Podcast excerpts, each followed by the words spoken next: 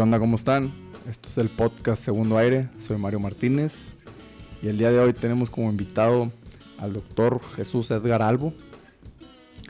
Eh, el doctor tiene 35 años de experiencia ya en esta rama de la psicología y 25 años específicamente en la psicología del deporte.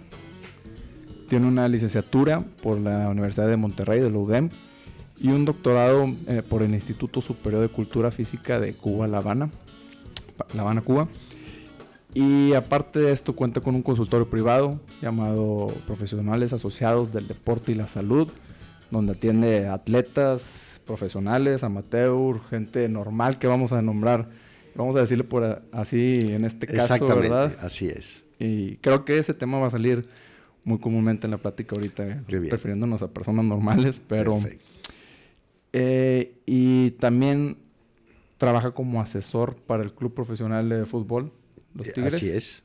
El equipo de fútbol americano también. estuvimos con los auténticos Tigres en una época, hemos colaborado con la Fuerza Regia también, okay. con Sultanes, en su momento hemos estado con, con esas áreas. Bueno, doctor, pues muchas gracias por aceptar la invitación, por aceptarnos en su oficina. ¿Cómo está? Al contrario, gracias a ustedes, es un placer compartir con la audiencia y siempre pues explorar nuevas áreas para todos. Fíjese que tengo aquí pues bastantes temas, bastantes preguntas que le pudiera hacer, pero me gustaría que empezáramos, como ves, y con una breve descripción, introducción de quién es, cómo comenzó y por qué escogió esta carrera de psicología del deporte. Pues bien, mira, fíjate que eh, em, empecé a estudiar psicología porque siempre me gustó mucho eh, colaborar con otras, otras personas. A pesar de que me iba bien en la escuela, en las ciencias exactas y en las sociales, como que me inclinaba más por lo social. Y también, de una otra forma, me fui dando cuenta que tenía mucha facilidad para trabajar con jóvenes y niños. Entonces me decido venir aquí a Monterrey. Yo, yo soy nacido en Torreón, pero crecido en, en la frontera de Nogales, Sonora.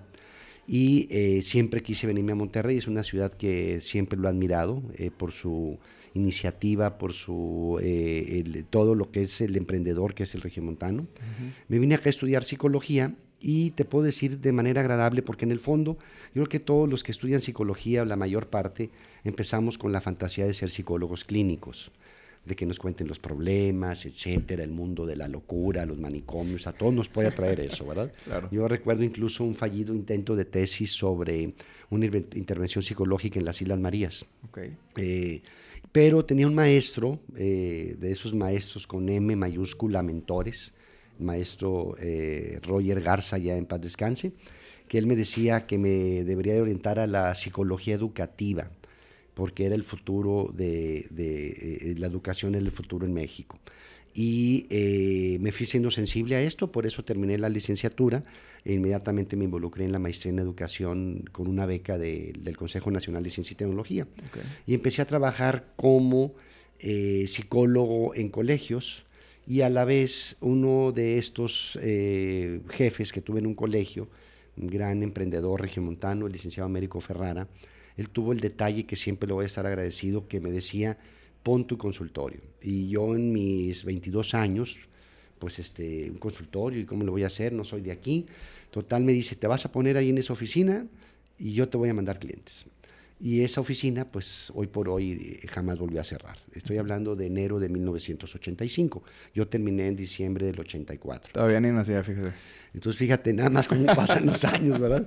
Entonces me involucré en la psicología educativa y estuve en 10 años en ese medio, entre colegios y eh, consultoría, haciendo un poquito de counseling, de orientación vocacional, trabajando en hábitos de estudios con los jóvenes, ayudaba al ingreso de carreras, etcétera pero me frustraba mucho el ver cómo me llegaban clientes aparentemente con problemas educativos y de aprendizaje, y al evaluarlos pues me daba cuenta que no tenían problema, que el, problema, si es que había alguno, era la óptica de los colegios. Entonces, ¿qué pasa? la mayor parte de los colegios pues buscan instituciones, están dirigidos a la norma a las personas normales. Y los extremos son poco atendidos, esto es los rezagados y los muy destacados, los extremos de la curva de Gauss famosa, ¿verdad? Eh, y eso me empezó a frustrar. Yo me sentía que estaba cooperando en la práctica privada a mantener ese status quo. ¿sí? Entonces andaba yo con un poco de inquietud profesional, yo tenía la concepción, porque así me la transmitieron mis maestros en la UDEM, de que el psicólogo es un agente de cambio. Eh, eh, y lo sigo pensando.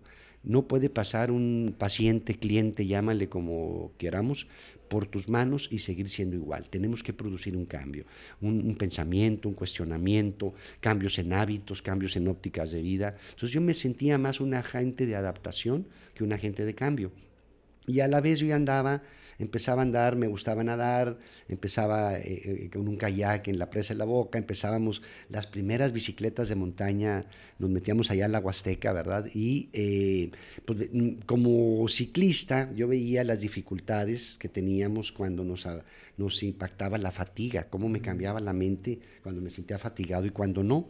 Entonces, de repente dije, oye, este, en una plática informal con un maestro, él me hablaba de técnicas de relajación que funcionaban para gente estresada, para bailarines, para atletas, y en eso yo, ¿cómo que para atletas? Sí, para su preparación mental, ¿cómo me empezó a interesar?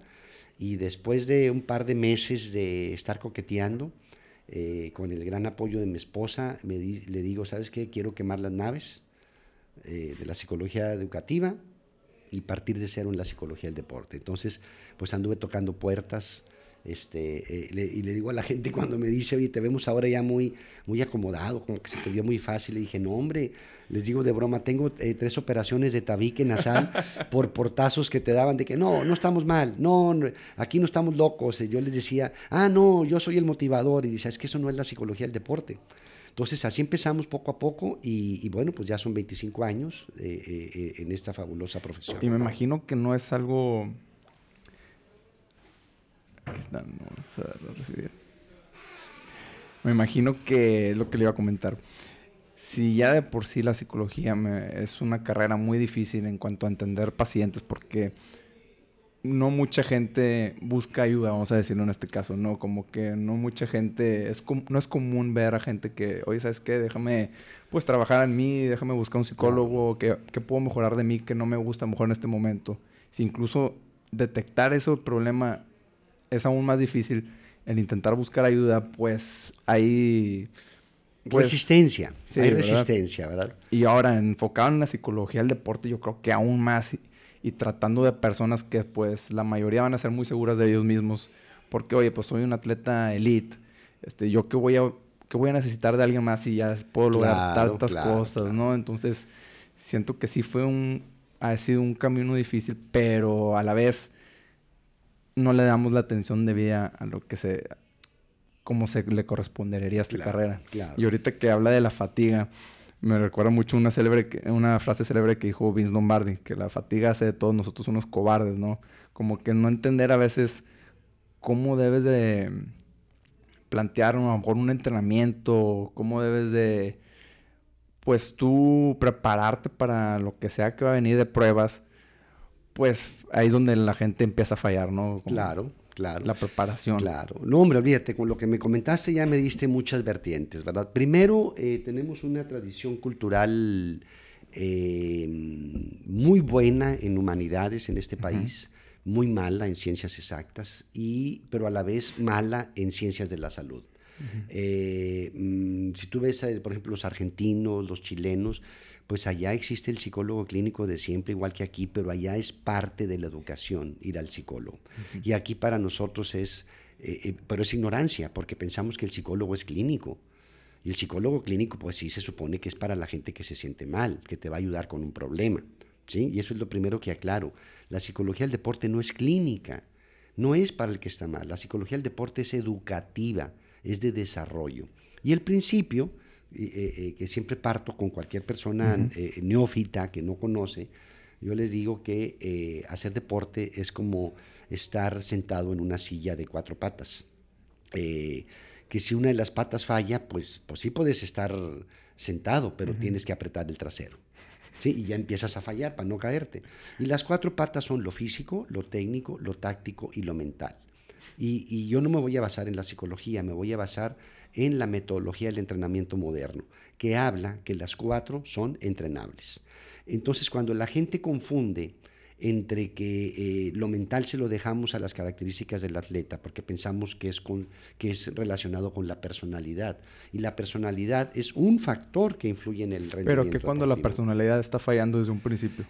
Es, mira, es que la práctica es esa. O sea, el, el abordaje de la psicología del deporte es, todo deporte tiene exigencias físicas, técnicas, tácticas y mentales. Y luego decimos, este atleta, ¿qué cualidades naturales trae?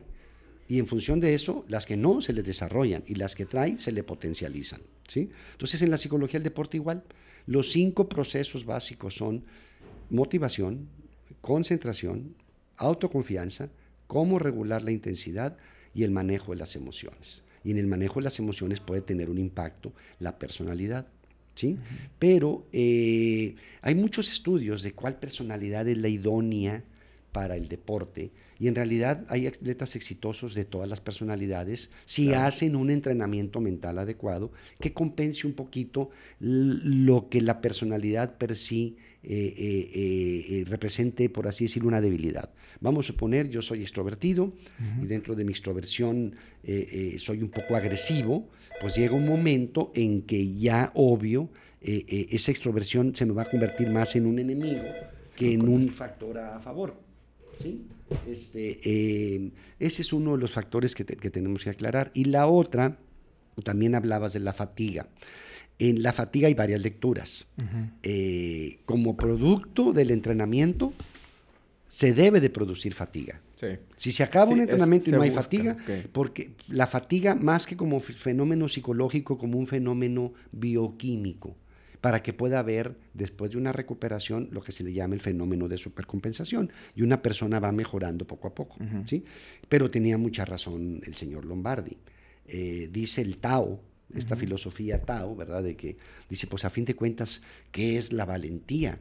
Sino la sabiduría del cuerpo de sus propias fortalezas y que es la cobardía, sino la sabiduría del cuerpo de sus propias debilidades. Entonces, dentro de toda persona, tienes que identificar el valiente y el cobarde que hay dentro de él, porque es cuestión de momentos.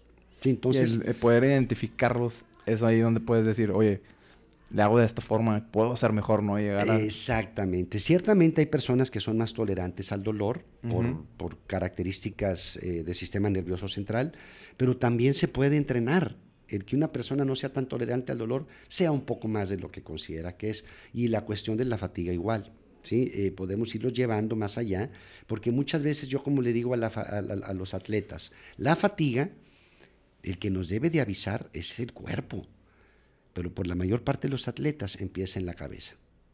Híjole, se me hace que me voy a cansar, no voy a poder, ya no puedo, y hace cuenta que es la instrucción que le das en el teclado a la computadora, enter, el CPU lo ejecuta. Ya desde que el momento que lo estás pensando es prácticamente seguro que lo vas a hacer, ¿verdad? Entonces yo a los atletas les sugiero eh, al revés, no pienses en la fatiga y que el cuerpo te avise. Y cuando el cuerpo te avisa, viene el segundo esfuerzo. Un poco más, resiste. Y viene ese segundo o tercer esfuerzo del que hablaba. Pero hay casos en que los atletas no, reconocen no reconocen la fatiga, ¿no? Que se exigen aún más. Lo que pasa es que hay atletas que tienen más tolerancia al dolor. e incluso puede ser, eh, por ejemplo, vamos a hablar del miedo ligado a estas emociones. Por ejemplo, cuando vemos atletas temerarios que ascienden paredes, eh, ascenso libre. Como Alex Honnold, ¿no? El, documental hace poco de Free Solo. Exactamente. O sea, esos cuates, está comprobado, cuando les hacen resonancias magnéticas, que tienen subactivada fíjate, como una deficiencia, tienen subactivada las zonas del miedo en el cerebro. Entonces, por eso son temerarios. ¿Pero a dónde los va a llevar eso, doctor? Pues no, pues están jugando siempre con el límite. Eh, están muchos de ellos. que tarde o temprano se pierde, ¿no? Si tú ves, eh, si lees la biografía del, del, caído en desgracia Lance Armstrong, es su libro que se llama It's Not About the Bike, que él habla de, que dice que, que que su triunfo fue no por la bicicleta, sino porque él tuvo cáncer y luego logró bajar, controlarlo y bajó de peso y eso hizo que su corpulencia no fuera tan grande, que le costaba hacer buenos tiempos, primero en triatlón y luego en ciclismo. Entonces, en la primera página de It's Not About the Bike, empieza diciendo, voy ascendiendo las montañas de, de los Pirineos, en el Tour de Francia y Wiri Wiri, y cuando llego al Alpe de Suez, que es el puerto más difícil, ¿sí? Viene el descenso y solo veo el horizonte y de repente la nada. Así me quiero morir. Fíjate, o sea, descendiendo y, volar al precipicio, o sea, muriéndome haciendo lo que hago. ¿sí? Entonces, pues, eh, estoy de acuerdo contigo, porque el miedo, a fin de cuentas, es un mecanismo que nos advierte, o sea, el miedo es necesario para la sobrevivencia humana. ¿sí? El miedo solo nos está diciendo, oye, vas a enfrentar esto, prepárate. Instintivo. Ese es el mensaje del miedo. Si no lo tuviéramos, seríamos muy temerarios. Yo le digo de broma a los jóvenes, si no los tuviéramos, pues ahí donde hubiera el, el, cavernícola, ah, mira qué largos dientes tiene ese león, vamos a tocarse. vamos a tocarlo a ver qué tal. exactamente, ¿verdad? Es, es, ese, es ese tema de conservación. Y ahora que habla sobre miedo, sobre las fatigas, sobre propio entrenamiento, tú como psicólogo deportivo del deporte, si estás trabajando con un atleta, tienes que trabajar en eh, ponerte de acuerdo con el entrenador, nutriólogo. ¿Qué, ¿Qué, tan fuerte es la relación con ellos? Mira, debe de ser muy fuerte, debe de ser muy buena. Eh, pero siempre recuerdo a don Memo Vázquez. un poquito más. Eh, Memo Vázquez, papá, papá de Memo Vázquez, hoy por hoy el técnico del Necaxa, que él me decía que mi trabajo era más importante con los entrenadores que con los atletas. Porque a veces los especialistas en el deporte, en ciencias del deporte, eh, hemos tenido la fortuna de prepararnos en entornos universitarios, donde a veces el entrenador común no. Entonces dice, muchas veces el psicólogo, el nutriólogo, el, metodólogo va a superar en conocimientos al entrenador y es preferible que lo apoyes a él para que el entrenador no sienta que está compitiendo. Que le estás eh, quitando trabajo, la importancia, ¿verdad? Mira, recuerdo mi primer, mi primer acercamiento al fútbol. Eh, unos 24 años me acerco yo con el señor Arturo Salá, que en ese entonces dirigía al Monterrey. Y le digo, mire, señor Salá, pues que la psicología del deporte. Y su respuesta fue, no, no, no, no, yo aquí soy el psicólogo y el papá y el motivador. Y yo me acuerdo que le aclaré, tiene razón, señor Salá, yo no soy motivador. Motivador y líder, el entrenador.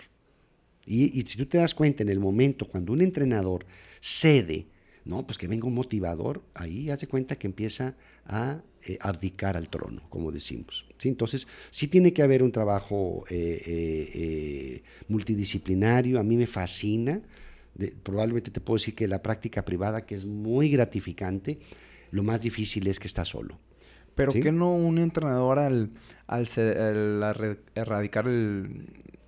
¿Cómo dijo erradicar el... Abdica, abdica, el trono perdón que no el ceder en ese momento el trono lo va a hacer ver a él como una persona, no sé, un poco más inteligente. Por que saber que no es su papel tomar, es, eh, tomar el papel de psicólogo, decir, oye, ¿sabes qué?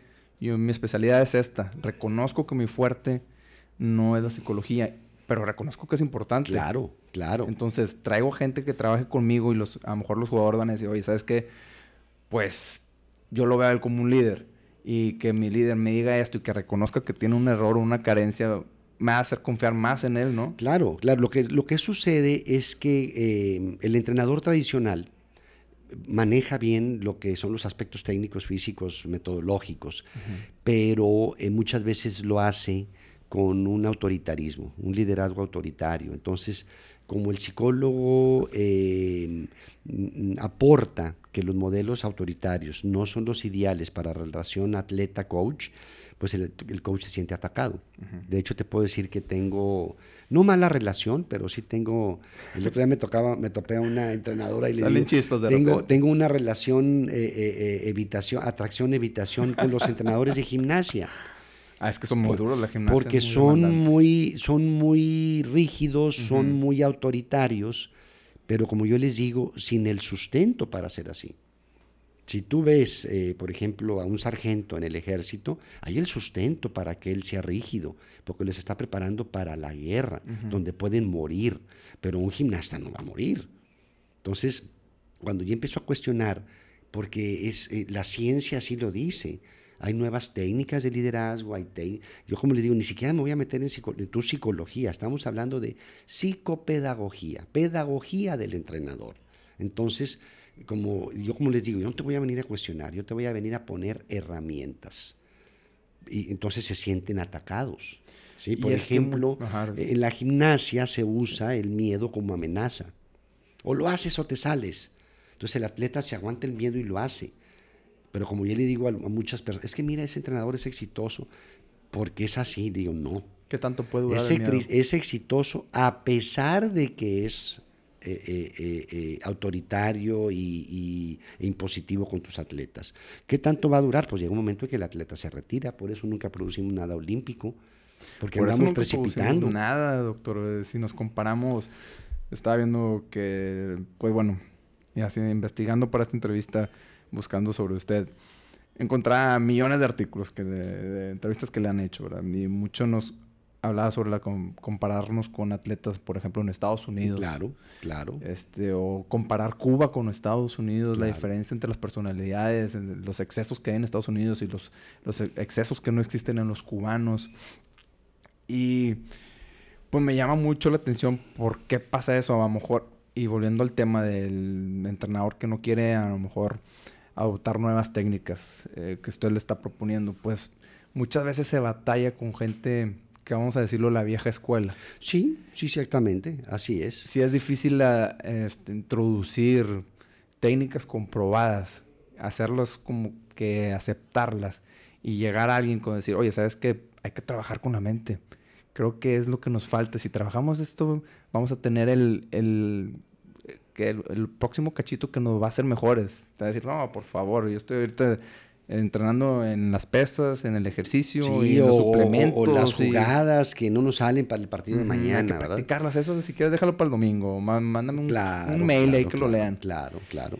Y tocó un tema que me llama la atención y tengo mucho interés sobre los atletas universitarios. ¿Qué tanto he trabajado con atletas universitarios? Mm, sabes que he trabajado bastante con atletas universitarios en ocasiones eh, contratados por las propias universidades, pero muchas veces ellos me buscan, sobre todo el atleta que tiene una beca. Sí, bastante trabajo con ellos y tengo unas experiencias fabulosas porque les he ayudado en un acompañamiento primero en la preparación mental durante su fase de atletas y luego hacemos la transición al retiro deportivo, al mundo laboral, al mantenerse físicamente activos, porque el modelo que, pretendemos es un deporte que aunque haya sido profesional, siga siendo físicamente activo de por vida.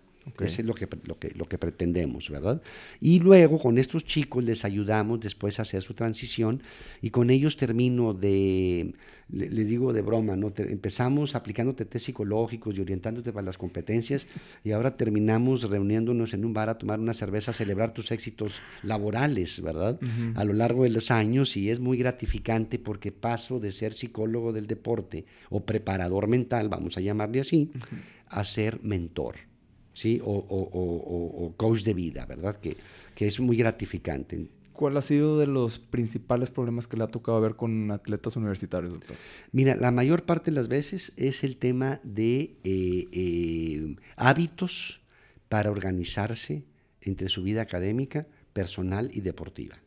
Y dos, eh, mucho tema del el manejo de la ansiedad. Ansiedad, ¿por Ansiedad. El, el, el, el, famoso nerviosismo ante la competencia, ¿verdad?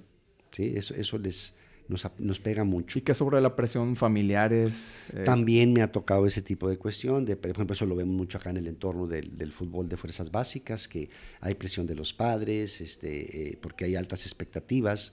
Dice Bill Beswick, uno de mis grandes mentores, él, él, él fue psicólogo del Manchester United y selecciones inglesas por mucho tiempo, eh, él dice que hay dos grandes asesinos de la actitud del atleta.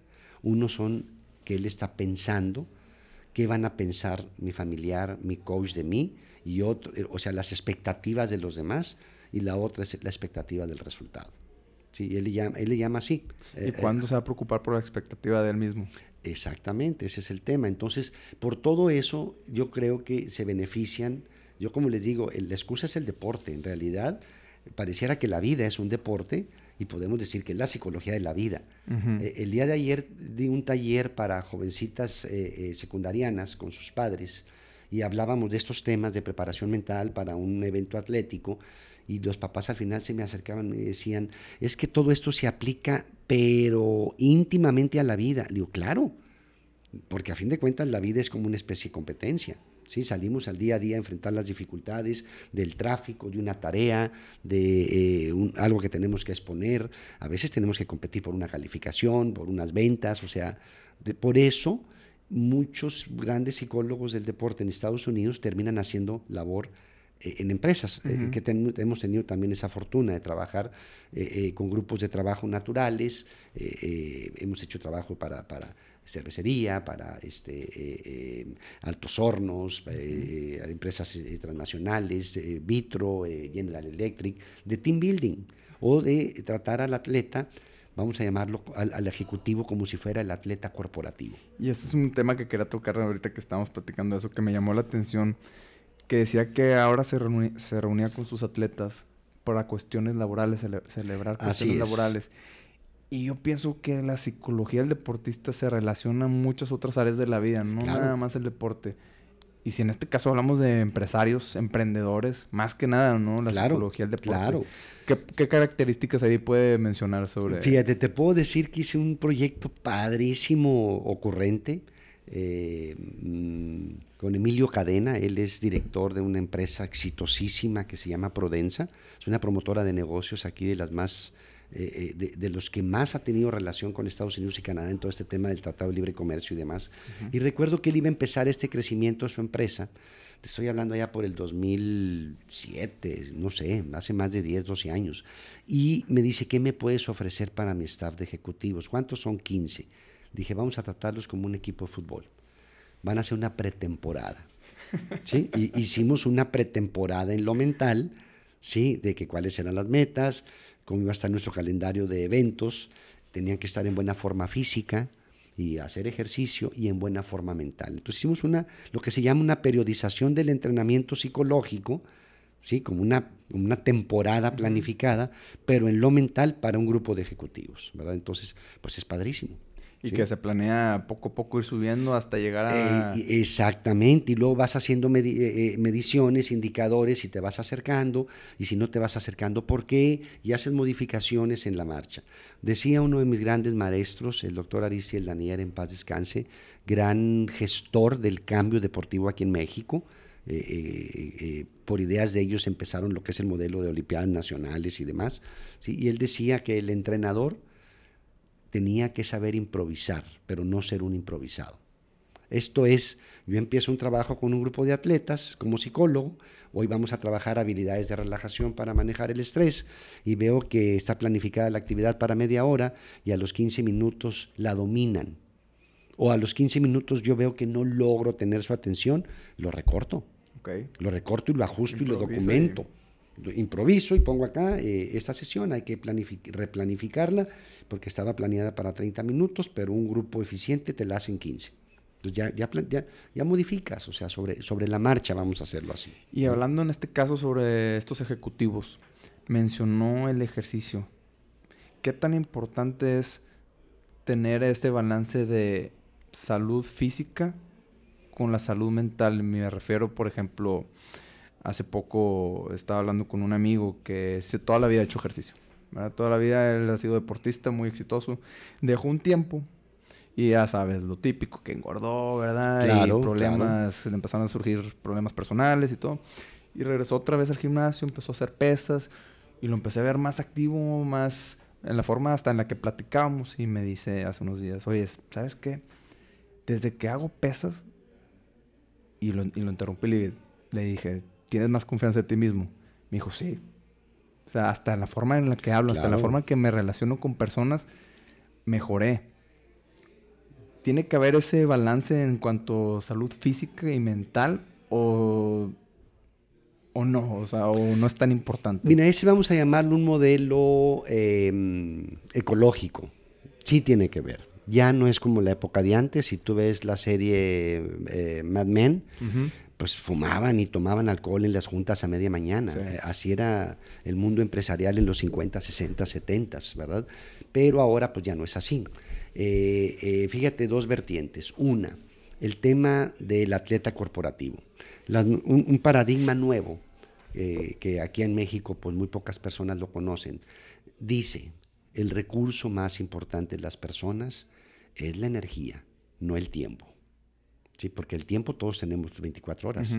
La energía que tú tengas es la que te va a permitir qué vas a hacer con esas 24 horas. ¿Cómo aprovechar al máximo esas 24 horas? Entonces hablan de, de que nuestras cuatro energías básicas son una energía física, ejercicio, alimentación y descanso.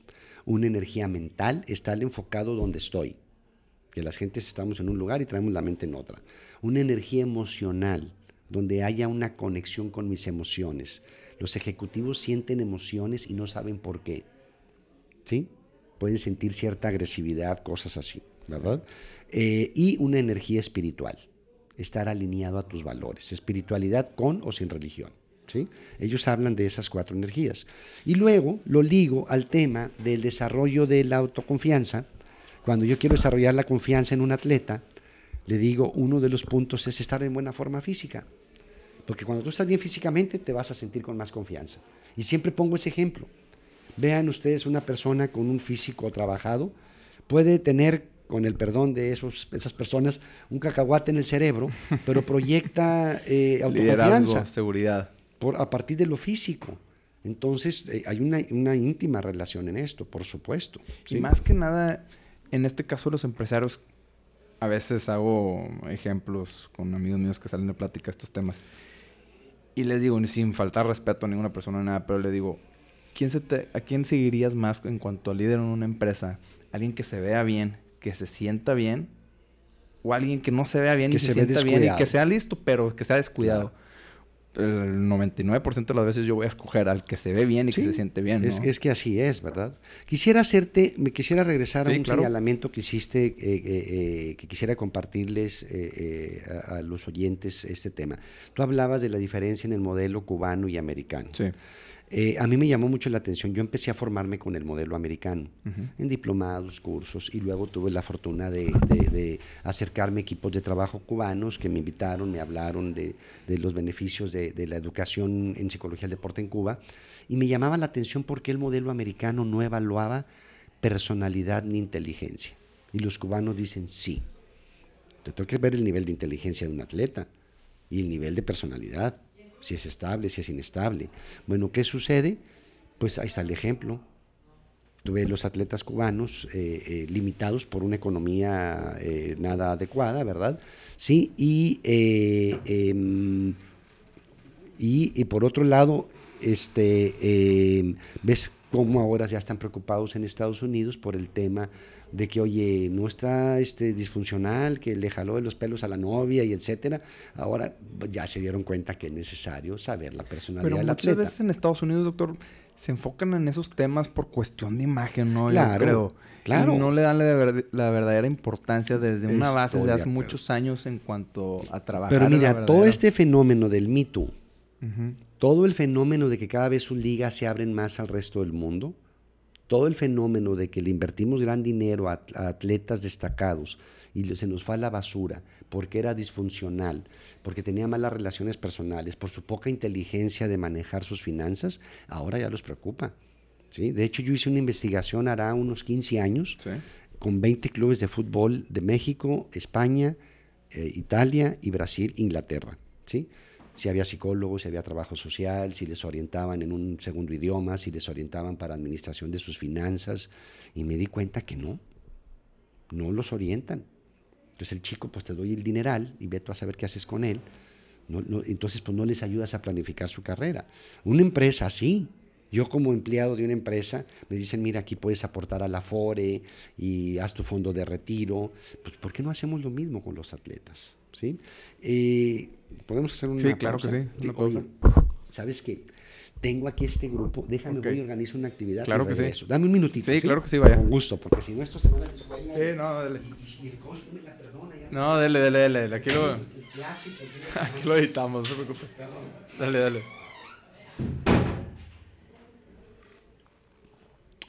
Corte comercial.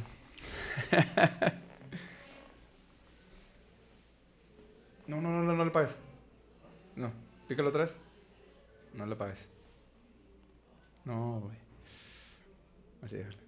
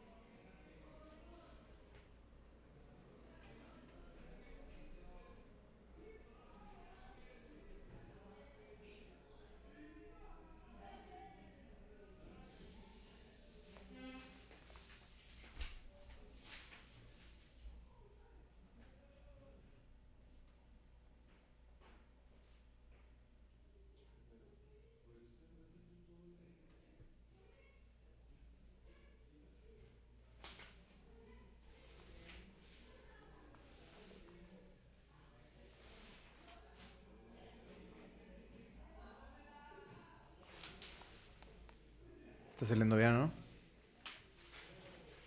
¿Alguna pregunta que quieras hacer?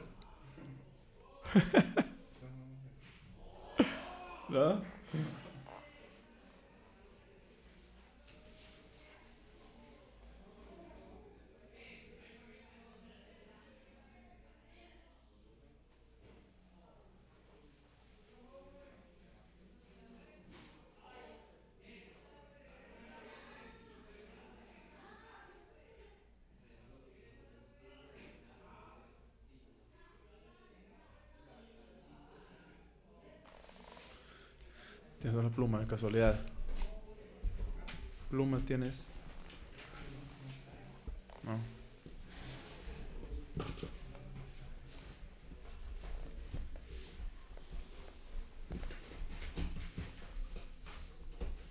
Aquí está una.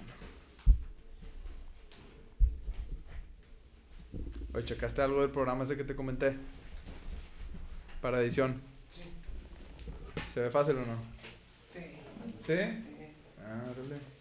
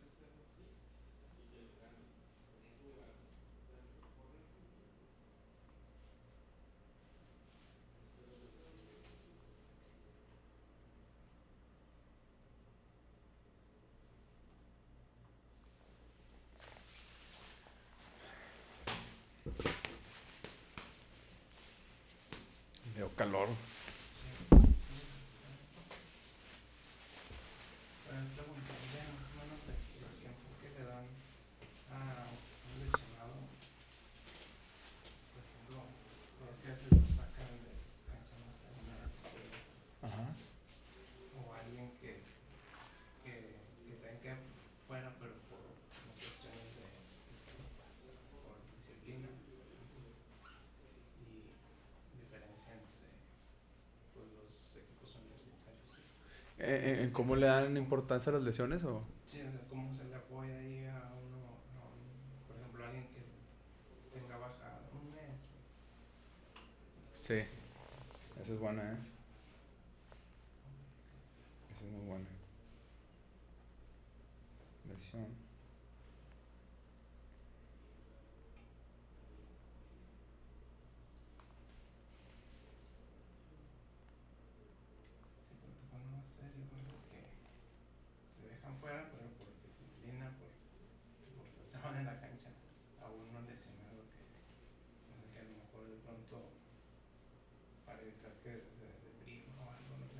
Sí.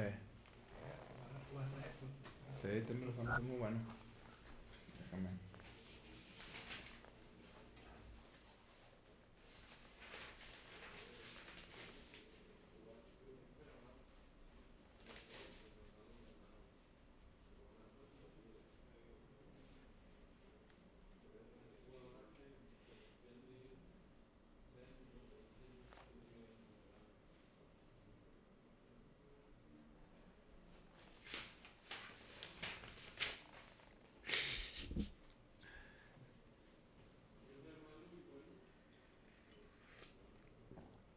voltearle la pantallita esa para ver cómo se ve la toma. Nada más la pantallita, así, para acá.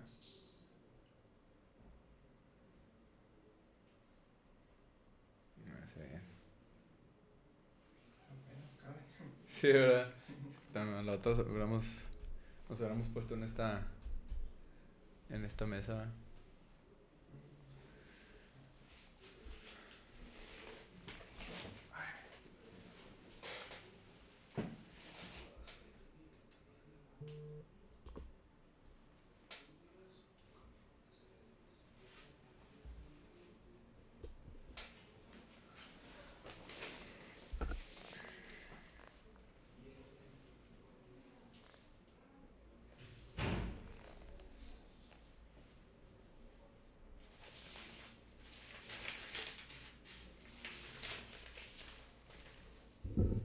¿Cuánto tiempo le queda a la pila?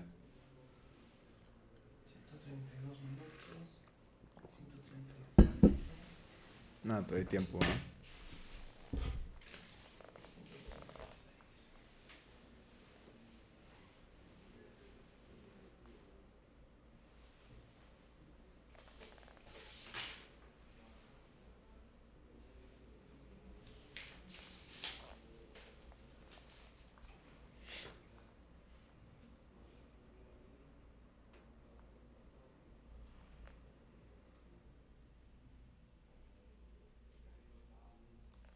Ya sé que voy a hacer. Vamos a centrar ahorita nada más en atletas mexicanos, ya porque seguro no tiene tanto tiempo, entonces para hacerle unas preguntas nada más de eso y luego ya terminar.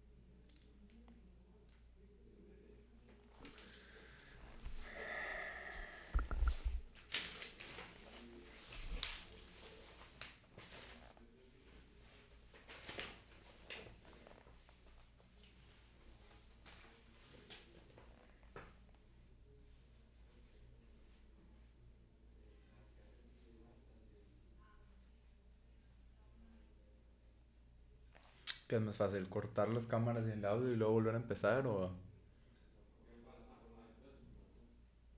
Es que me ha pasado que cuando lo intento sincronizar ya no queda.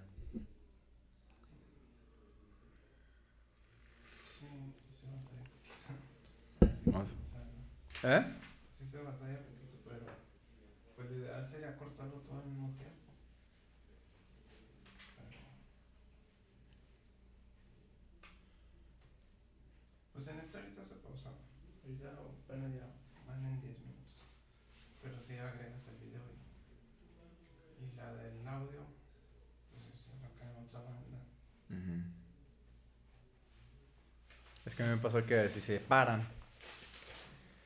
Bueno, yo creo que con el audio no hay problema, pero las cámaras cuando las cortas, se, no sé, pues, en el programa este que te digo, se sincronizan solos. Se sincronizan con el audio. Tú los pones así, los agarras todas y los pones a sincronizar. Y, solamente, solo se sincronizan. Entonces,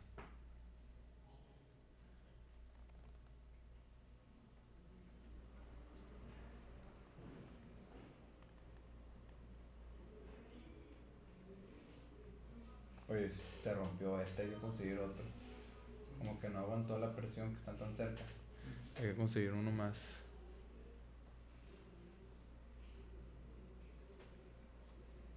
Puedes conseguir uno nuevo.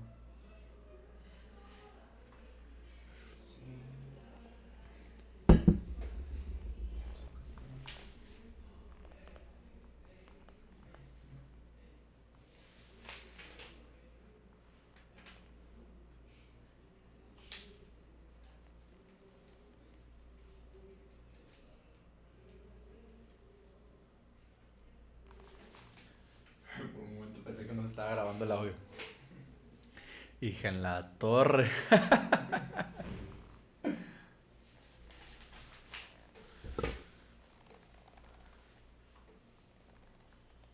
When being smart, working hard, and finishing first is not enough.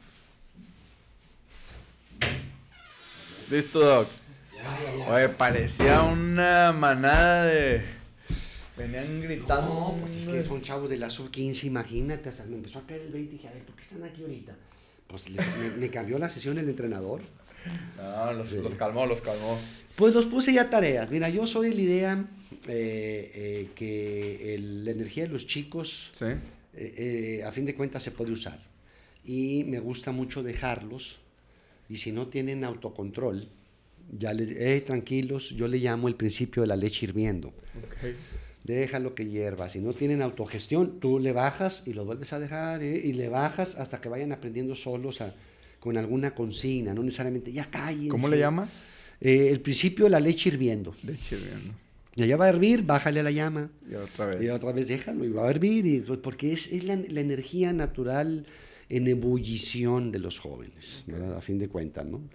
Entonces eh, tenemos que trabajar con esa. Sí, claro. ¿sí? En lugar de hacerlos que se pongan a nuestra energía. Sí, yo- es, al- es a la inversa, ¿verdad? Sí. ¿Cuánto tiempo más tiene, Doc? 20 minutos. 20 con gusto. minutos. Sí, sí, sí, sí, con gusto. ¿Cómo, bueno, cómo ves si para, pues tenemos un millón de temas de los que podamos No, platicar? hombre, tú dale un orden y continuamos, con Ok, gusto. Bueno, un tema que, que me gustaría que tocáramos ahorita que estamos platicando pues de los cubanos, de los americanos y Así todo eso. es. ¿Por qué no hablamos un poco de los deportistas mexicanos? ¿Por qué? ¿Qué es lo que nos falta? Bueno, sí, me incluye, nos falta a los atletas mexicanos. Vamos a decir en el caso de los atletas elite, profesionales, como decía el psicólogo de los años 70, Octavio Rivas, el ya mérito, ¿no? Claro. ¿Por qué estamos siempre jugando con eso? Porque siempre nos falta un cachito para poder llegar a- al éxito. Fíjate, yo siento que es multifactorial. Eh, uno, tenemos una tradición de relación con la autoridad, valga la redundancia, muy autocrática. El maestro es estricto y represor, el padre, el vigilante, el padre en la iglesia, el, el- el policía en la calle. Entonces eso hace que el mexicano siempre se siente eh, reprimido, se siente, y tú lo puedes ver en cualquier entorno, nomás no está el entrenador y, y surge ese dicho de que cuando el gato sale, los ratones salen a pasear, ¿verdad? Entonces, es, un poquito es ese, auto- es ese autoritarismo, que es muy desgastante, es muy desgastante, y entonces, ¿qué pasa? Que no permitimos la expresión de la iniciativa, ¿sí? Entonces siempre nos hacen serviles en lugar de, de- personas, y, y- y tú sabes, hay chicos, yo como le digo a los entrenadores, el talento es desafiante, el talento va a querer hacerlo solo, y en lugar de administrarlo, lo reprimimos, ¿sí? Entonces, eso por un lado. Por otro lado, el que nos centramos demasiado en el resultado. Entonces, ¿qué pasa? En preescolar, primaria, eventualmente secundaria, somos los mejores del mundo y después no más, porque adelantamos mucho proceso.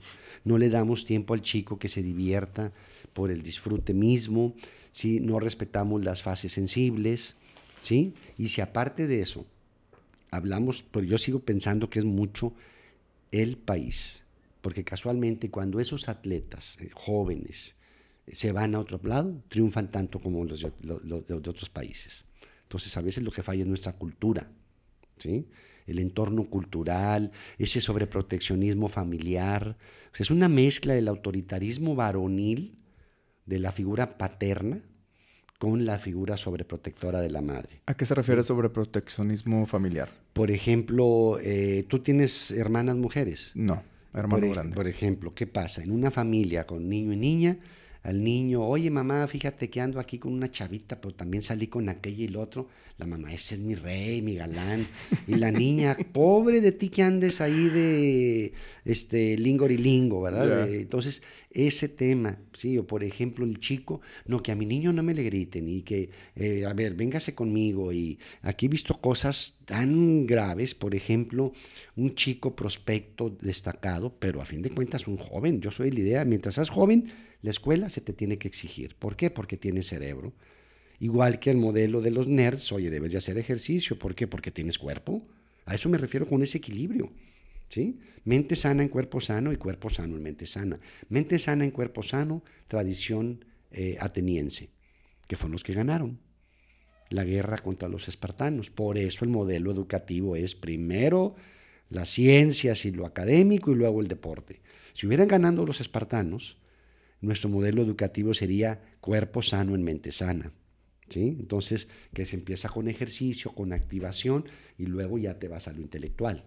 ¿Sí? Pero regresando al tema del autoritarismo y la sobreprotección. Aquí he visto papás que te dicen, este, pues mi, mi, marido es albañil y está echando un segundo piso en la casa y me quiere poner al muchacho a que le ayude en la tarde. Y yo le digo que no, que él tiene que descansar porque él va a ser futbolista. Yo le digo a la mamá, no, eso no se lo debe de quitar. El, los deberes que debe de tener, los debe de tener, es su circunstancia. ¿Sí? ¿Por qué llegaron los maratonistas kenianos? Pues porque se iban 20 kilómetros trotando a su escuela y ahí regresaban. Cuando ese maratonista keniano gana el maratón de Nueva York y se va a vivir a Nairobi, la capital, su hijo ya no iba corriendo a escuela, se iba en el Mercedes-Benz que se sacó de premio y ese chico ya no va a ser gran corredor. Entonces, ese tipo de detalles culturales, familiares, ¿sí? Pero si hablamos de factores culturales, si nos comparamos otra vez con Estados Unidos, que la mayor parte de las veces estamos 30 años atrasados en, comparación. ¿Qué podemos esperar? Pero fíjate qué curioso, cuando vemos mexicoamericanos allá, terminan eh, desempeñando como si fueran gringos. Por, eh, eh, eh, fíjate, una frase muy sabia que dijo aquí un directivo en alguna ocasión. Se la dijo a Marco Fabián, este jugador mexicano. Que estuvo en Alemania un rato. Que estuvo en Alemania. Bueno, cuando él, cuando él estaba acá en Chivas y que me quiero ir a este, Europa, Europa, el directivo le dijo, él, él es una persona europea, si quieres jugar en Europa, empieza por comportarte como europeo aquí. Esa es la clave. Usos y costumbres prácticas culturales. ¿Sí? ¿Cómo? Ok, adelante. O sea, me cuido, voy al gimnasio, atiendo la plática, ¿sí? Y tú los ves acá. Acá los que nos hacen crecer la cultura deportiva son los extranjeros, ¿sí? Un extranjero que dice, oye, yo aparte de, lo que tengo aquí, quiero mi preparador físico personal, ¿sí? Ah, caray, ¿Cómo? Si ya están aquí en el equipo. No, pues este es para mí. El resto es para todos ustedes. Y luego nos quejamos por qué ocupan todas las plazas, ¿verdad? Exactamente, exactamente. E, e, ese es parte del asunto, ¿verdad? De que, de que el mexicano, yo creo que encontraremos mucha, sigue siendo muy sabios. Eh, hay tres libros que me encantan a mí. Eh, en esta etapa previa a ser psicólogo del deporte, me gusta mucho las ciencias sociales, la literatura, la filosofía. ¿Cuáles serían esos tres libros? El laberinto de la soledad de Octavio Paz, donde nos explica mucho sobre la, la identidad del mexicano ¿sí? Eh, fíjate, te voy a citar, voy a citar cinco libros. Ese es medio filosófico eh, sociológico. Y luego, en esa misma tradición, Carlos Fuentes, El espejo enterrado. el, de Octavio Paz habla de que el mexicano está encerrado en su propia soledad, en un laberinto. ¿Sí? Mientras está en lo social, se ríe y demás. Se le pasan las copas, se va a una esquina, se retrae, llora, la nostalgia de la infancia. ¿sí? Este, ese tema. Carlos Fuentes, llegaron los españoles y nos vendieron unos espejitos y el nuestro se nos perdió y por eso no sabemos quiénes somos. Lo tenemos que encontrar y desenterrar para vernos y encontrarnos en él. Y el tercero es un migrante catalán eh, que vino aquí con, eh, el éxodo eh, de la Guerra Civil Española en los años 40, Roger Bartra. Los tres tienen el título poético, los libros. Se llama La jaula de la melancolía. El mexicano está en la propia jaula de su melancolía, de un pasado glorioso que no conoció, los aztecas, este, eh, eh, Tenochtitlán y demás, y un futuro prometedor que nunca ha llegado. ¿sí? Y los otros dos son de psicólogos. Uno de ellos es Rogelio Díaz Guerrero, uno de los grandes psicoanalistas mexicanos, que tiene un libro que se llama El mexicano, Psicología de su autodestructividad. Y el otro, el eh, gran maestro en los 70, también psicoanalista, Santiago Ramírez, que tenía un libro que se llamaba El Mexicano, Psicología de sus Motivaciones. ¿Sí? Entonces, ahí encontramos un poco por qué somos como somos, ¿sí? Eh, eh, muy peculiares en relación al resto de Latinoamérica, aunque tenemos muchas cosas en común. Ahora, hagamos el ejemplo que llega con usted un jugador, un atleta, que no está abierto a recibir apoyo, vamos a decirlo, psicológico. ¿cómo atacaría, cómo, cómo sería su planeación para, para trabajar con él? Fíjate, eh, eh, lo primero que yo les digo, mira, dame una, eh, cédeme una sesión. Y te voy a explicar de qué se trata y luego tú decides. Si, si tus directivos siguen insistiendo, te pido tres. ¿sí? Y luego, aquí hacemos un trato tú y yo para yo decirle a tu directivo que tú no lo necesitas, que estás bien, pero tú tienes que comprometerte a tus acciones en el terreno que respalden lo que yo voy a decir. ¿sí? A fuerzas no jala. Pero muchas veces es por miedo, eso ya me queda claro. Cuando alguien no quiere al psicólogo es por miedo o por ignorancia. Clarito. O no sé qué es la psicología y tengo una idea preconcebida equivocada, o me da miedo que no vaya a ser que el psicólogo sepa cosas de mí que yo no le quiero decir. Yo como le digo, pues yo puedo inferir cosas por las teorías, pero en la medida que tú no te abras, yo no te voy a conocer, no puedo acceder. Pues, ¿cómo? Entonces es una mezcla de las dos. Entonces es importante que tanto como las personas como los jugadores que se abran. Claro, mira, dice una máxima en la psicología en general, ¿eh? no del, ni siquiera del deporte. Cuando una persona reconoce que necesita ayuda psicológica, ya ha resuelto su problema en más del 90%. Uno nada más lo va a orientar y dar las herramientas para que maneje esa energía, esa problemática, eh, cambie su óptica, etc. Y hablando de esto, que puedas alcanzar tu máximo potencial. Recuerdo mucho, vi una entrevista que le hicieron a, a Djokovic, el tenista profesional, y me dice que ya en esas alturas de la liga que están ellos, lo único que separa a, a él y a otro jugador es la fuerza mental que tienen. Exactamente, sí, mira, pero volvemos a lo mismo, 1972, Múnich, Alemania. Lo dijo Mar Spitz, el predecesor de, de, Michael Phelps. ¿sí? En la alta competición, la diferencia entre ganar y perder es 99% mental. Lo cual no quiere decir que de, de 10 horas, 9.9 horas se va a pasar el atleta haciendo preparación mental. No, estamos hablando de ponderación. ¿sí? Es como, como, el, el, como en matemáticas pesan más en la universidad que las otras 8 o 10 materias que llevas no quiere decir que, que, tiene un peso, eh, así le llaman, ponderación, ¿verdad? Este, eh, sería la palabra más, más adecuada, ¿verdad? Pero ahí está el, tema, totalmente de acuerdo. Y desde tantos años que lo mencionan y nosotros, los mexicanos, apenas estamos dándole la debida importancia. Así es. Por, por ejemplo, vemos atletas en Estados Unidos otra vez, porque es nuestro vecino más cercano, vamos a mencionarlo. Tom Brady, eh, tal vez el mejor jugador de fútbol americano en todos los tiempos y cuando él estaba en la Universidad de Michigan, tenía, trabajaba con un psicólogo. Claro. platica sobre cómo un psicólogo lo ayudó a hacer lo que es ahorita. O sea, como que liberar ese potencial. Mm, y me imagino que muchos atletas de ellos han trabajado con psicólogos. Y aquí, la única vez que he visto mencionar a un atleta hablar sobre un psicólogo, de las pocas veces que he visto, perdone ahí si me salté uno que otro, y me llamó mucho la atención, es este chavo Diego del Real lanzador de martillo. Sí, sí, sí, sí. Pero si te fijas, es un deporte olímpico, no profesional. Profesional. Entonces, pero fíjate también otro tema. ¿Y lo menciona por el, perdón por interrumpir, por lo menciona por la cuestión de dinero? ¿O por qué hacer la comparación de profesional y olímpico? No, porque el olímpico está más acostumbrado a trabajar con las ciencias del deporte, se guía más por la ciencia en sí. Y el deporte profesional se guía más por la mercadotecnia. Y la ciencia está al servicio de la mercadotecnia. ¿sí? en lugar de estar al revés. ¿Sí? Y, y, el otro factor es que precisamente por esa subcultura que tenemos y ese miedo a lo psicológico, no tienes ya la cantidad de veces que me han pedido, y pues es que cámbiate el título, no digas que eres psicólogo, ponle que eres coach o preparador mental. Y dije, coach, coach, eh, coach del coaching, este de estas teorías pseudocientíficas, totalmente mercadotécnicas. No. Dije, mejor te digo que te domino esas técnicas, pero prefiero seguir siendo psicólogo, ¿sí? Si para yo que me vengan a buscar tengo que rebajar la psicología, pues mejor trabajo con atletas que realmente están acostumbrados a trabajar con lo serio y que le tiran a otro lado.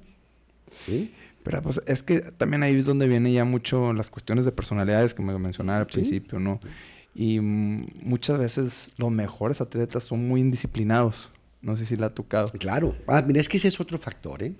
Ese es otro factor que, tiene que ver con, con... Hay de todo. Por ejemplo, el talentoso a veces va a ser así, pero no le va a alcanzar a todo. En algún momento se tiene que disciplinar. ¿sí? Y grandes casos así ha sucedido. Hay una frase que por muchos años tuve en mi oficina que decía, el trabajo duro le gana al talento si el talento no trabaja duro.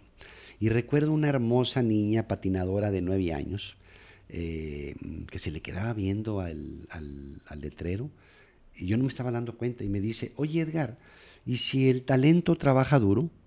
yo no la ligaba. ¿Cómo?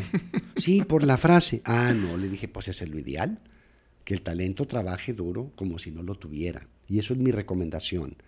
Yo le digo a la gente que eres inteligente, actúa inteligente y en lo que menos pienses es si lo eres. ¿Sí? Y volvemos al caso de Tom Brady, no es el mejor atleta. Y si eres talentoso, ni te preguntes si eres talentoso, actúa como si no lo fueras. Esa es la idea, porque eso es una ética de trabajo. Entonces, ¿cree usted que una persona que a lo mejor no tiene el don genético, vamos a decirlo, pero tiene el don del trabajo, ¿puede llegar a ser igual de exitosa que la otra? Por supuesto, está lleno de ejemplos de eso. No es la norma. Mira, hay un libro que te voy a recomendar, no, me, acuerdo el, no me acuerdo el autor, pero él es editor de la, revista Sports Illustrated. El libro se llama eh, The Sports Gen. Está en español como el gen deportivo. Y el cuate quiere indagar si el talento nace o se hace. Y concluye que de las dos. Si a mí me preguntas como metodólogo, como con ciertos conocimientos de metodología, científicos, científicos, lo más heredable es el somatotipo, lo morfológico, entre 90 y 80%. Ahí sí se hereda el talento, que si tiene espaldas anchas, musculación con facilidad, de talla chica, talla grande, altura. Lo segundo heredable es lo fisiológico, de un 70 a un 80 que el pulso en reposo, la recuperación, eh, la potencia aeróbica, eh, la sístole, la diástole, etc. Y lo menos heredable es lo mental. 50-50. Sigue siendo así. Entonces yo cuando la gente dice, la gente no docta, el talento nace, el futbolista nato nace, yo digo, nace. Entonces el fútbol es inherente a la humanidad. Dios creó el fútbol. No me vengas con cosas, eso no es cierto. El fútbol lo inventamos los humanos y las características necesarias para el fútbol son creación humana. Porque si no, imagínate qué fácil. Tomo a mi Aham, tomo a Pelé, le pido a Pelé que done el esperma y hacemos al superatleta. Y no es así. Ve a los hijos de los buenos. Y se supone que si, el talento nace, debería de ser transmisible vía la herencia el DNA, el, genoma, etcétera. Y no es así. Pero entonces, ¿qué es lo que te hace dar ese, ese clic en tu, en tu cabeza que te haga trabajar más? Hay de los dos. Hay de los dos. Hay un chico que.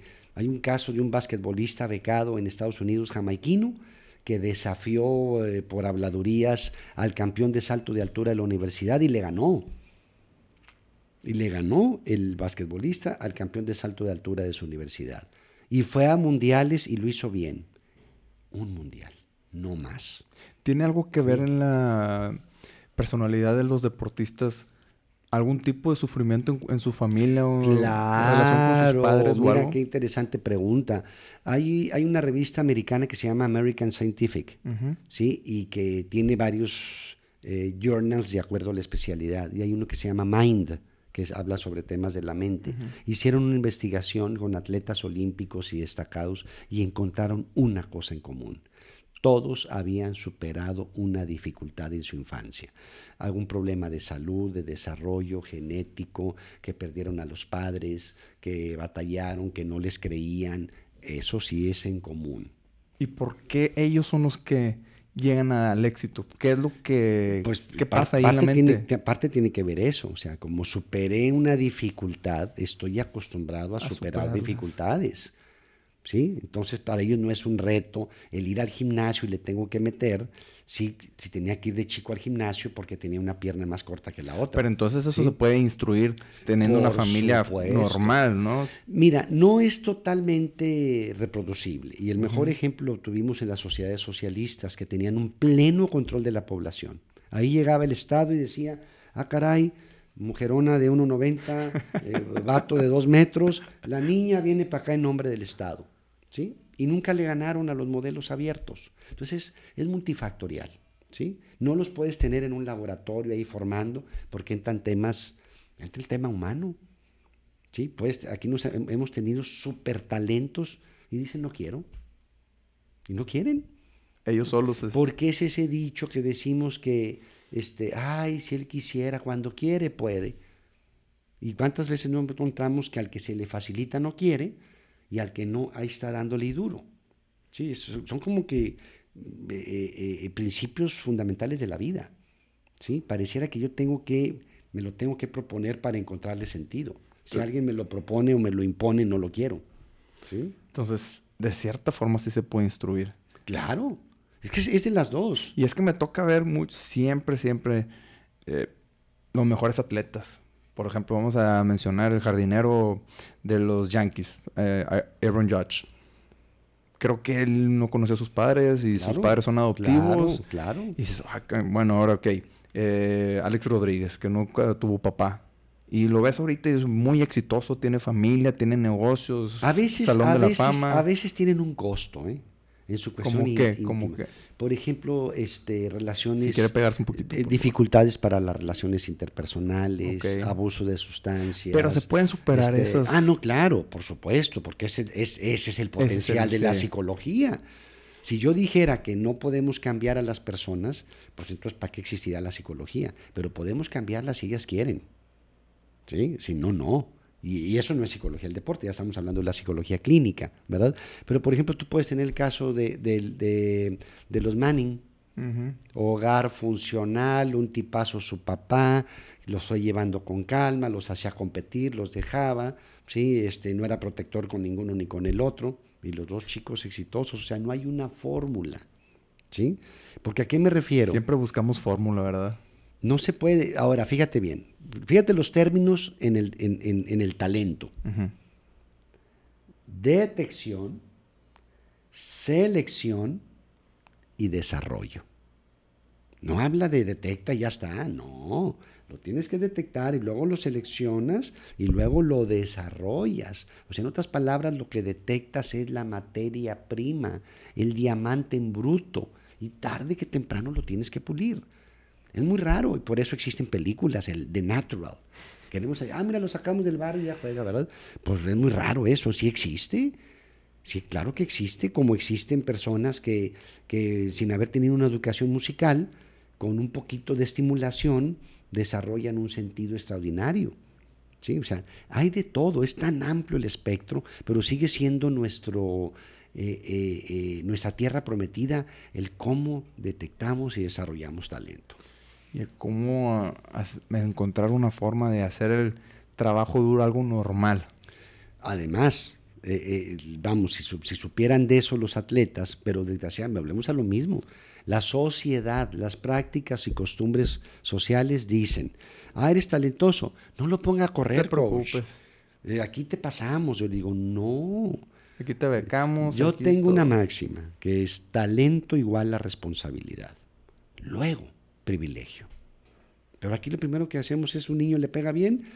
Aquí vemos niños de 10 años que le pegan bien y nos vienen a decir que ya tienen representante y que lo quieren en Europa. Yo les digo, ay, por favor, let the children play. Let them alone.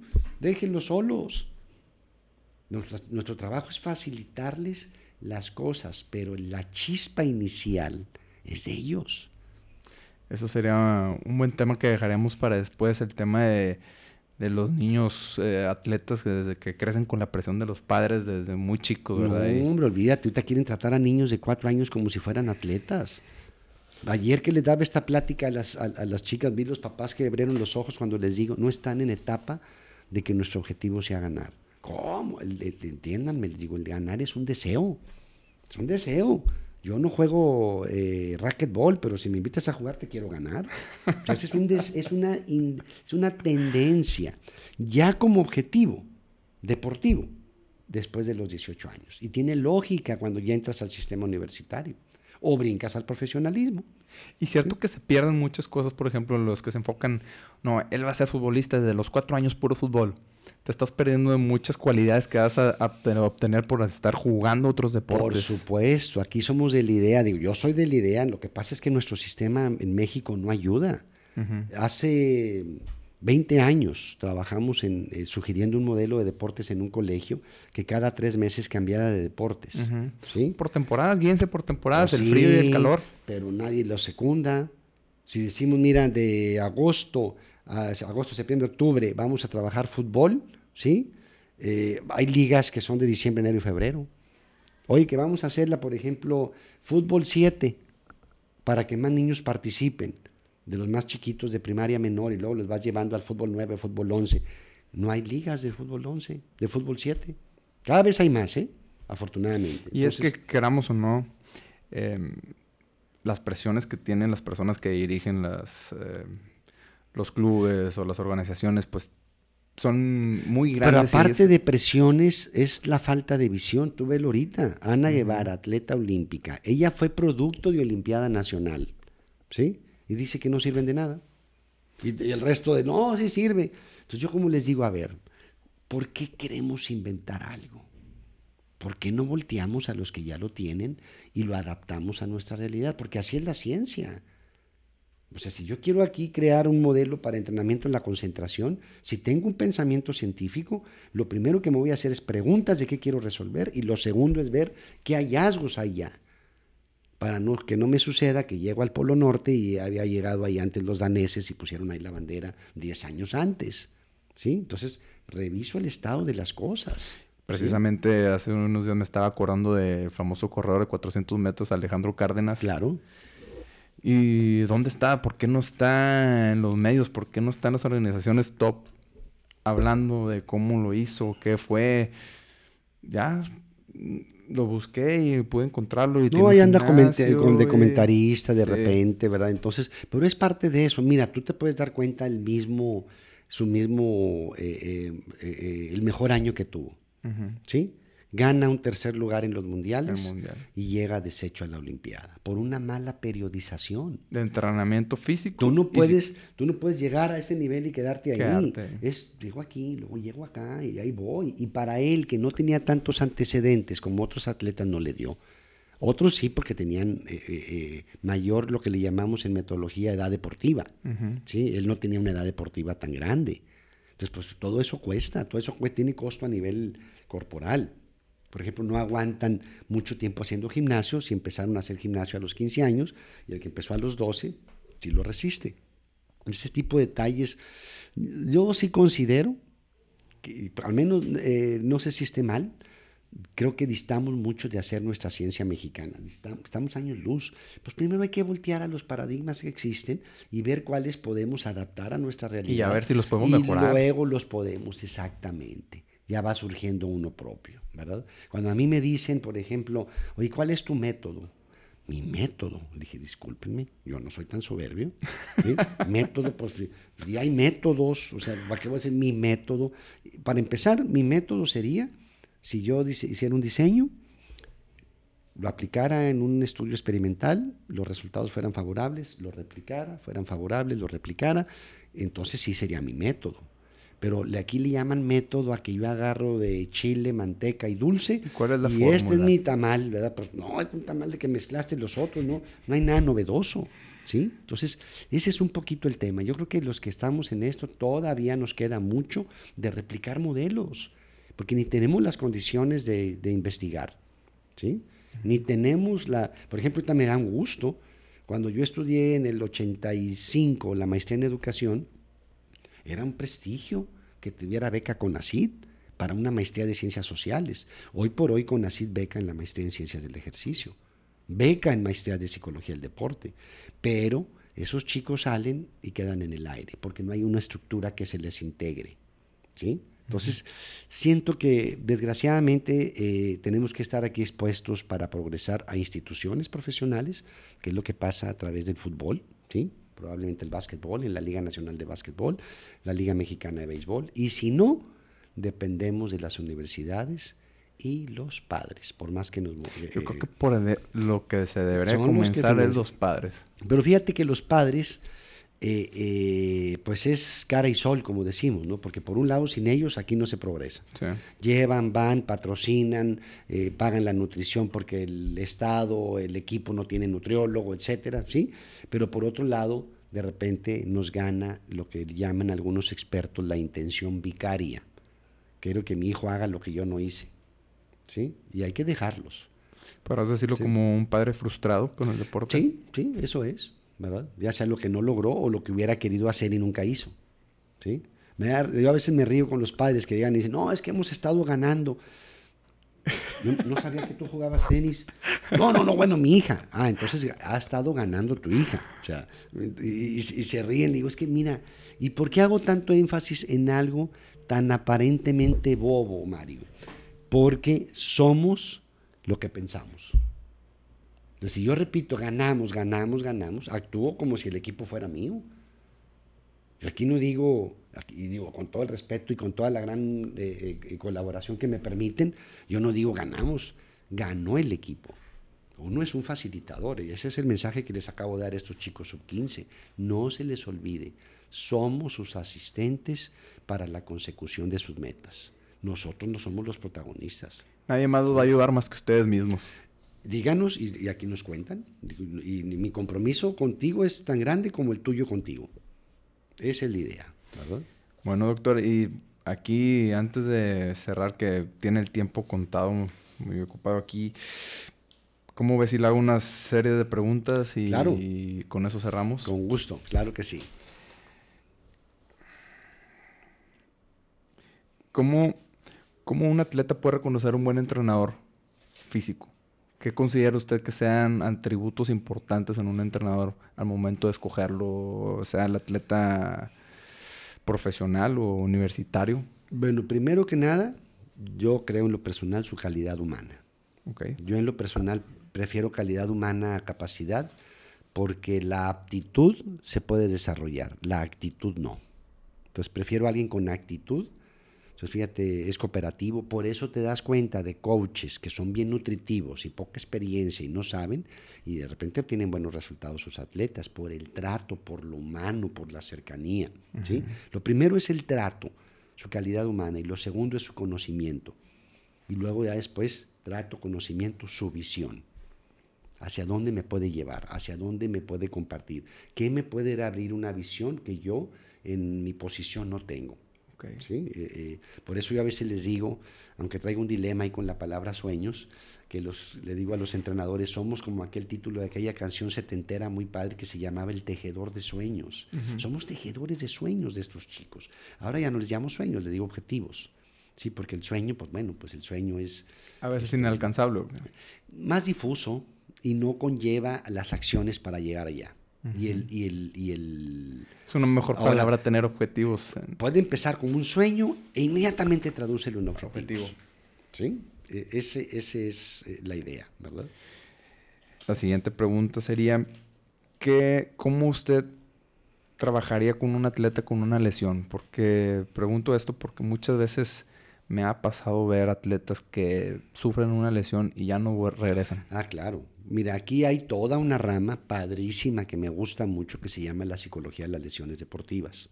¿sí? Parte del principio de la idea que tiene el propio atleta de su lesión, así sea irreal, pero tenemos que trabajar con esa idea. ¿sí? No con la idea del médico ni el entrenador, con su idea. ¿sí? Y luego con los datos del médico y el entrenador. ¿sí? Eh, eh, pero ahí, hay, ahí detectamos si es, si es sus niveles de estrés, sus niveles de concentración, porque están muy, muy, muy relacionados estas habilidades con la propensión a lesiones deportivas. O sea, hay atletas que se presionan tanto que se, que se tensionan, que en una jugada se lesionan, que si hubieran estado más relajados, no. O hay atletas que si hubieran estado más atentos a su propio desempeño corporal, no pisan mal o cuidan mejor la jugada que van a hacer, de, no, de, no, entregarse y exponerse a una lesión. ¿sí? Y luego los vas llevando con la explicación, qué creen ellos de su lesión, en qué etapa de, están, si están en la etapa de negación, la etapa de, depresión, la etapa de, eh, eh, resignación o, en la etapa un poquito de eh, ya previa a la, a la reaparición. ¿sí? Y y es que es muy común ver que atletas que sufren una lesión y no le dan en la debida importancia, ¿no? De, hoy sabes que me lesiono y ya la semana ya me siento bien. Vamos a entrenar como si nada hubiera pasado. No le dan como que el debido proceso. Primero es el proceso de respetar los tiempos. Eso es un tema que en el deporte profesional siempre estás jugando en la línea, entre respetar los tiempos que dicen los médicos y el jugar un poco con la necesidad deportiva y la motivación del jugador. ¿Sí? Es una mezcla de, los dos factores, ¿verdad? Pero estoy de acuerdo contigo que lo primero es respetar los tiempos. ¿sí? Y yo le digo al atleta, tú tienes que actuar como si quisieras respetar los tiempos. Y en tu mente, trabajar como si lo quisiera reducir en un 10%. Ah, que dice que en tres semanas. ¿Cuánto quiere que haga diario? 20 eh, minutos de flex. ¿Y qué pasa si hago 25? No, pues excelente, mejor. Ah, pues seguramente que en lugar de tres semanas puedo hacer dos semanas y media. ¿Sí? Que haya esa intencionalidad y luego que tu cuerpo vaya respondiendo con, con el aval médico tratar la rehabilitación como si fuera el entrenamiento en sí, ¿no? Ah, mira, si ahorita yo te pasara aquí al área de, fisioterapia, tengo una frasecita ahí que les puse y que los fisios pues, ya la han considerado útil y la dejaron, ¿verdad? Trata tu lesión como un reto. Dale a tu cuerpo tiempo para sanar haciendo lo que debes. Es una mezcla de esperar, pero hacer lo que debo. Y es como un reto, como tú dices, es como un entrenamiento, cuántas repeticiones, cuántos horarios y luego en el tema psicológico entra un fenómeno muy poderoso que es la visualización. Estarte visualizando con tus acciones exitosas cuando no, aunque estés lesionado, y estar visualizando los procesos implícitos en tu recuperación.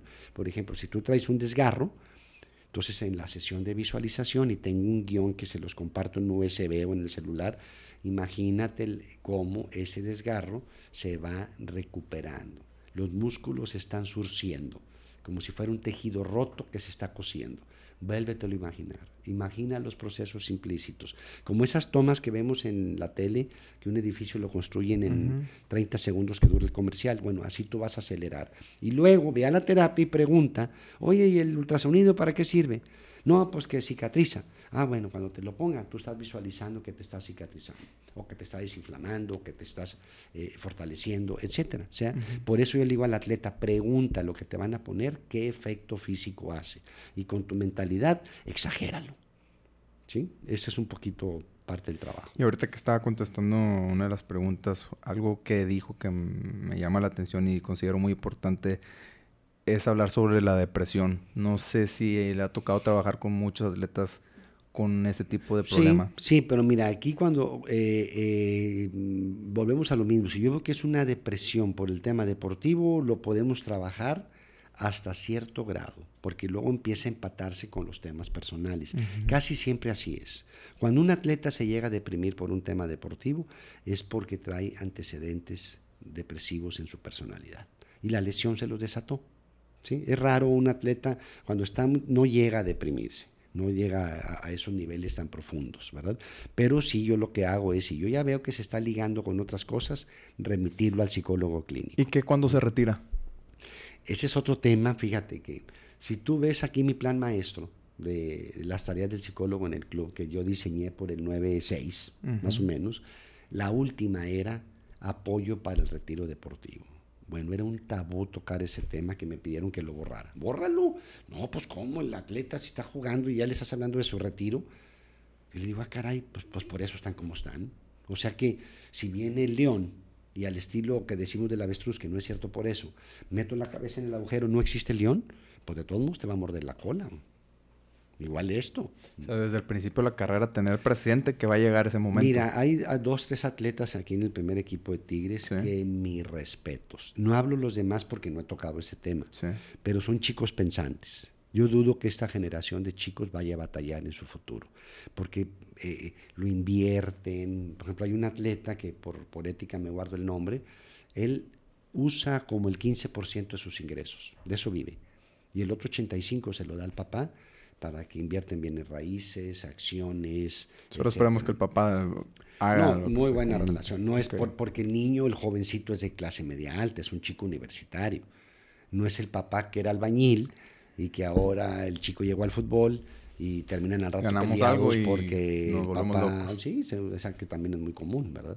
Sí, Y me pasa mucho ver, por ejemplo, en este caso, eh, jugadores profesionales como en el fútbol americano en Estados Unidos que toda su carrera tuvieron un físico espectacular, se retiran y Ya no lo reconoces. Bueno, ese es otro tema. Mira, este, por eso el modelo que me atrae, que me seduce, es lo que se llama modelo de desarrollo a largo plazo. Es ya que te retiraste, ¿cómo te mantienes en tu deporte? Como directivo, eh, eh, sponsor, eh, entrenador, mm, voluntario, ¿sí? síguelo haciendo. Pero a veces el deporte es tan cruel y tan exigente que cuando el atleta se retira ya lo que menos quiere saber es de dietas, concentraciones y gimnasio. Ya viene tan cansado, ¿verdad? Que... Sí, y esa es una teoría muy interesante, la voluntad, donde dice que la voluntad es como un músculo, que cuando la, que cuando la estuvimos ejerciendo demasiado de niños, adolescentes, adultos, en la, en la, vejez se atrofia, ya no quiere, en la vejez se atrofia, ya no quieres cuidarte, ya no quieres tomarte el medicamento, y no es porque no quieras vivir, es porque se atrofia, se, cansa la voluntad. ¿sí? Entonces, y por otro, ese es un fenómeno psicológico, pero está el fenómeno metabólico, que cuando un atleta está acostumbrado a consumir 5.000, 6.000 calorías diarias y quemarlas, y de repente para, su cuerpo se va a descomponer proporcionalmente al doble que la de cualquiera nosotros que somos sedentarios. Entonces, ese es otro tema. Es donde entra muy eh, el nutriólogo, ¿no? Un tema muy importante. Esto, ¿cómo te voy haciendo la transición? ¿Qué tipo de alimentación tienes? Y bajando de 5.000 calorías. Michael Phelps, 10.000 calorías cuando se retire. Mira, ahora Michael Phelps come 9 hasta que llegues a comer 3.500. ¿sí? Y que el estómago se le vaya haciendo. O sea, todo es un proceso adaptativo. Pero tú lo ves con los, con los linieros en la NFL. Tienes que tener este peso y come piedras, papa, pollo frito, pizza, lo que sea. Ya te retiraste cinco años promedio de vida de los linieros, de promedio de vida profesional. Bye. ¿Y ahora cómo le hago con el colesterol? ¿Y cómo le hago con mi sobrepeso? Ya no tengo gimnasio, ya no tengo nutriólogo. Entonces yo sí siento que debiera de haber una transición, ¿sí? Eh, que creo que los sindicatos cada vez están más preocupados por eso. Y creo que están muy ligados en sí la psicología y la nutrición.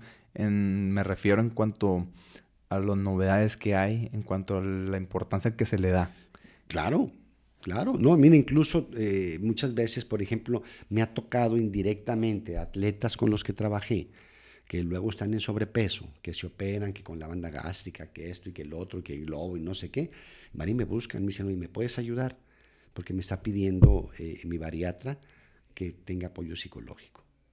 Ah, claro, con gusto. De estilos de vida, de cómo evadir la comida, de cómo eh, controlarse si vas a reuniones, o sea, le das un apoyo psicológico ahí que él te pueda llamar y, oye, estoy aquí llegando a mi casa y estoy a punto de agarrar un pedazo de jamón serrano, ¿qué hago? Entonces, haz de cuenta, pues retírate, vete. No lo agarres. Como alcohólicos anónimos, haz de cuenta, ¿verdad? Este, por eso existen estos grupos de comedores compulsivos, etcétera, pues sí necesitan apoyo, ¿verdad? Y antes de concluir, últimas dos preguntas, doctor. ¿Qué opina de las redes sociales? Mira, yo creo que las redes sociales es como la tecnología. Las redes sociales deben de estar al servicio del hombre. Pero pasó igual que la tecnología. Los que lo crearon en un afán mercadológico no se dieron cuenta y ahora está, estamos al uso de ellas. Yo siento que se nos salió de control. Eh, antes de que te vayas, te voy a compartir un pequeño artículo que, traduje para mis compañeros coaches que les voy, a, les voy a repartir, que es de un estudio de la NBA con 120 jugadores de cómo los hábitos de estar en Twitter entre 11 de la noche y 7 de la mañana, que ahí están a medianoche, venía un detrimento en su rendimiento. ¿sí? Eh, yo estudié en mi prepa, en una prepa federal que su lema era la tecnología para la liberación del hombre. 1977. Y yo parafraseaba a los maestros y decía, ah, maestro, estoy de acuerdo, la tecnología detiene la superación del hombre. O sea, para de detener. No, no, no, no va por ahí el sentido, es la tecnología al servicio del hombre. Sí, pero detiene. Y no había smartphones, no había computadoras, ni siquiera PCs. ¿eh? Entonces, eh, eh, y por otro lado, los que inventaron el iPhone, en declaraciones de ellos, dicen cuando lo inventamos, todos teníamos 20 años, veintitantos años y no teníamos hijos. Hoy nos arrepentimos de haberlo creado tan atractivo. Porque yo entro aquí y les digo, yo, le llamo al, al celular desentrenador de la atención, porque reduce tu campo visual, ¿sí? Por eso el jugador está aquí, pasa el compañero a dos metros y no lo ve con visión periférica. Es que no te vi, pues estaba yo aquí desmarcado. Pues sí, sigue viendo películas de Netflix en, en una pantalla En de, la- de en 5 la laptop. pulgadas de... No, deja tu laptop, que las ven en, En el el celular. celular. Pues su campo visual así, ¿verdad? Y es que debemos de sacar lo mejor de los dos mundos, ¿no? Claro. Ok, puedes usar las redes sociales, pero usarlas para tu beneficio. y ¿Qué están aparte haciendo? con horario, con horario.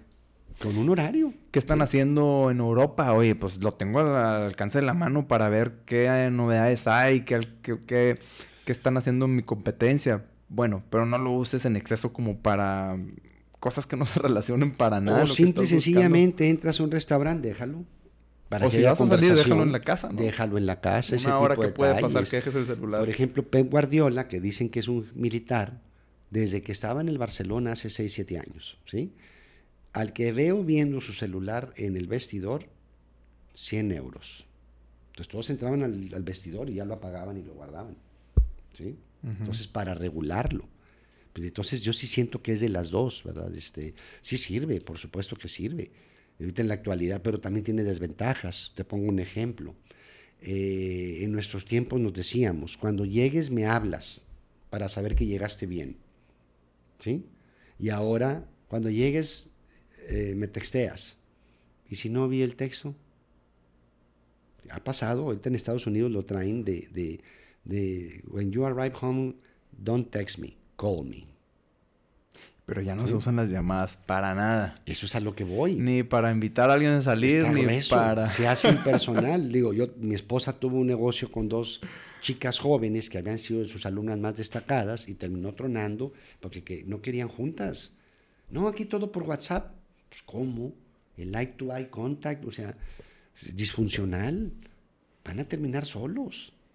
Que cada vez vivimos mejor solos. Y, y primero, quiero, eh, quiero estar solo para estar aquí texteando. Y segundo, cuando estoy solo me siento solitario. O sea, es, es- como decía un maestro, eh, es- estamos haciendo, alimentando a un monstruo que está creciendo tanto que le crece la cola. Y no lo satisfacemos y se tiene que empezar a comer su propia cola. Y entre más come, más crece la cola. Y entre más crece la cola, más tiene que comer porque creció. Y, y- y- y- entonces las redes sociales para mí son un monstruo que se come a su propia cola. ¿sí? ¿Cómo va a terminar? Pues ve tú a saber.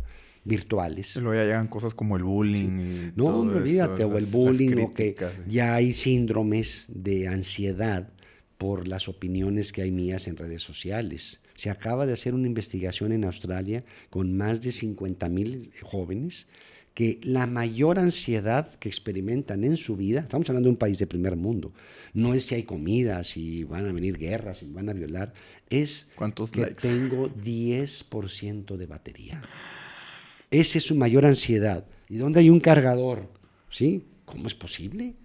Y también, por supuesto, el de los likes, ¿verdad? Puse una foto y no me pusieron likes, ya no me quieren mis amigos. O sea, pues ahora, si tú te fijas, yo, tengo, yo en lo personal tengo ese dilema. Voy y doy un curso y de repente me empiezan a mandar solicitud de amistad algunos de los que estuvieron ahí. ¿Los acepto o no los acepto? No son mis amigos, pero si no los acepto, digo, me veo descortés. Entonces de repente veo mi red social, Facebook, y tengo 1500 amigos. Y muchos de ellos de los nombres ni me acuerdo. Pero si su propósito es ayudar, doctor, y... Pero ahí si es- tengo que separar, tengo que poner una para ayudar y otra personal, donde me comparten fotos mis hijas, Claro. mi esposa sube algo, que la familia, que los nietos. Ahí es donde se, puede, se ahí tiene es que donde separar. se pierde, ¿verdad? Exactamente, sí. Y- Sí, es cierto. Porque si no, ¿qué sucede? Pues que un cliente tuyo al rato anda viendo ahí que, oye, pues no es así, no es correcto, ¿verdad? Yo siento que sí debemos de buscar un poquito Tienes más. razón. eh, una, es una mezcla de apertura con momentos de privacidad. Tienes razón. Por último, eh, me gustaría que dieran dos consejos. de- a ver si lo agradecería. ¿Qué consejo le daría a algún de- deportista que se, se encuentra estancado psicológicamente?